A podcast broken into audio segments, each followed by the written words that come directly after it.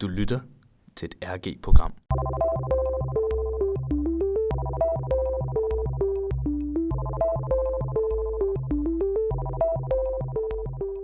Velkommen til Realizer, podcasten, hvor jeg putter realize on. I dag skal vi snakke om samfundsmæssige skæld i Danmark, og her vil vi så tage, som altid tage fat i to forskellige cases. Øhm, og i dag bliver det Samsø og Roskilde, og der så er jeg selvfølgelig min øhm, ekspert med, Emilio. Tak fordi jeg må komme. Ja, han vil så hjælpe mig med at finde ud af, hvilke, hvilke skæld der er mellem Roskilde og Samsø. Samsø og Roskilde er på mange måder diametrale modsætninger. Samsø er en ø i udkantsdanmark, en kommune i modvind. Hvorimod Roskilde, en by, en kommune i vækst, både befolkningsmæssigt, kulturelt og finansielt. Så Emilio, hvordan kommer de her forskelle til udtryk? Jo, men udover de åbenlyse forskelle som arealet eller befolkningstallet, så er der også nogle økonomiske og nogle uddannelsesmæssige forskelle øh, på beboerne øh, i de forskellige kommuner. For eksempel så tjener den gennemsnitlige beskæftigede i Roskilde næsten 100.000 kroner mere end den gennemsnitlige beskæftigede på Samsø. Og der er en dobbelt så stor procentandel i Roskilde, der har færdiggjort deres lange videregående uddannelser, end der er på Samsø. Nå, okay, det er da meget interessant, men øh, det er da ikke noget nyt, der er forskel på by og land i Danmark? Nej, men traditionelt set har vi jo set de her øh, politiske skæld komme til udtryk, øh, når der var befolkningsafstemninger. Men det er det faktisk ikke i den her helt specielle case. Så de minder mig om hinanden øh, politisk? Jamen kigger vi på Folketingsvalget i 2019, så kan vi se, at fire ud af fem af de største partier, øh, de var samme. Både Socialdemokratiet, Venstre, SF og Dansk Folkeparti.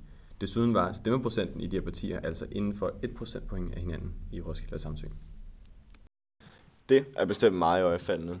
Derfor har vi så valgt at tage på gaden i Roskilde og ringe til folk på Samsø for at finde ud af, hvorfor at der, de stemmer så ens, trods de store strukturelle forskelle øh, i Roskilde og på Samsø. Hvad stemte du til Folketingsvalget i 2019? Jeg stemte radikal. Havde det skiftet sig siden Folketingsvalget før det i 2015? Yes, det har det. Der gik jeg fra Socialdemokratiet. Okay. Og det har ændret sig, så jeg gik hen og stemte radikal. Og det er på grund af immigration? Ja. Ja, det er jo så en, vi interviewede øh, fra Roskilde Skader. Øh, og hvad vi kan så udlede af det her, Emilio? Det her det er jo et klassisk eksempel på en issue voter, altså hvor en vælger stemmer ud fra et bestemt emne.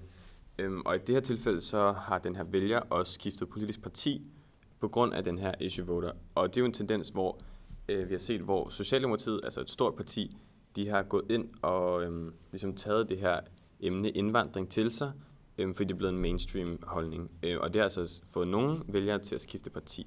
For eksempel hende her, vi lige talte med.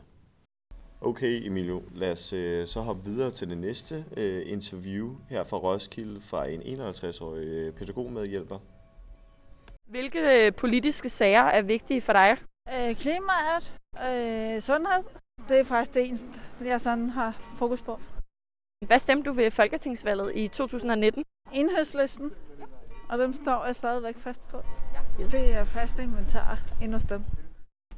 Det her er et eksempel på en kernevælger, altså en vælger, som over længere tid og flere valg stemmer på det samme politiske parti og følger en stærk, føler en stærk tilknytning til det her parti.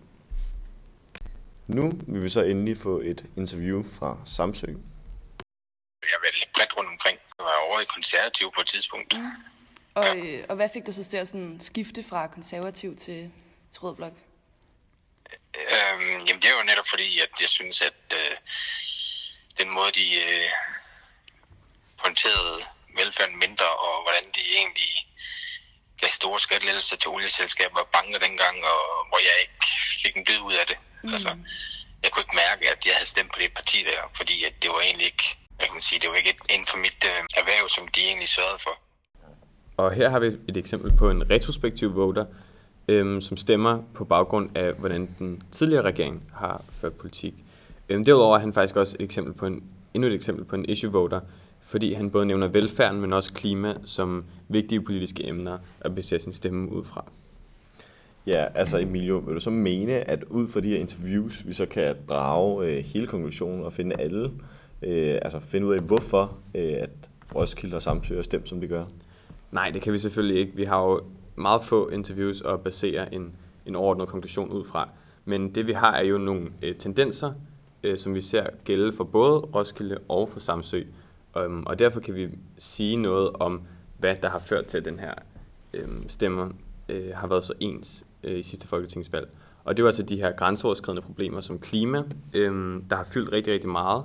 Øh, og det er jo et emne, som i høj grad den røde blok har formået ligesom at formidle deres budskab øh, til.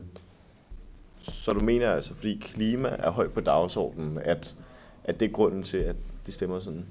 Det er i hvert fald en del af grunden, men, øh, men svaret er jo også meget komplekst. Der er mange forskellige teorier på, øh, hvorfor vælger øh, opfører sig, som de gør.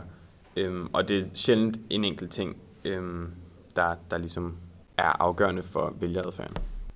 Og som altid i det her program, så prøver vi at sætte ind i nationens rammer, hele folkets rammer i Danmark her. Hvordan passer den der, Emilio? Jo, men altså vi kan jo sige, at øh, i hvert fald Socialdemokratiets nye integrationspolitik, øh, den har i hvert fald haft betydning for vælgerne i Roskilde. Øh, og desuden har den her issue voting, som er stigende øh, på, på landsplan, den har også haft stor betydning for, hvordan øh, vælgerne har stemt, både på Samsø og i Roskilde. Ja, som en opsamling på denne podcast her, så kan vi konkludere, at Samsø og Roskilde, det er to kommuner i Danmark, som strukturelt ikke minder særlig meget om hinanden. Dog ved sidste folketingsvalg, der øh, stemte de meget ens, og det kan jo skyldes, at vælgernes adfærd er meget kompleks og kan være svær at forudsige og begrunde. Dog kan man dog pege ned på nogle specielle ting, som bliver med issue voting i forhold til klimapolitik.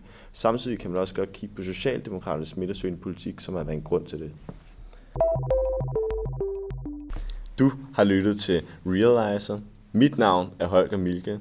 Jeg vil gerne sige tak til min ekspert, Emilio Ketsen, lyder til rettelæggelse, Kalle Pagt og min chefredaktør, Mads Kofod Lauritsen. God aften.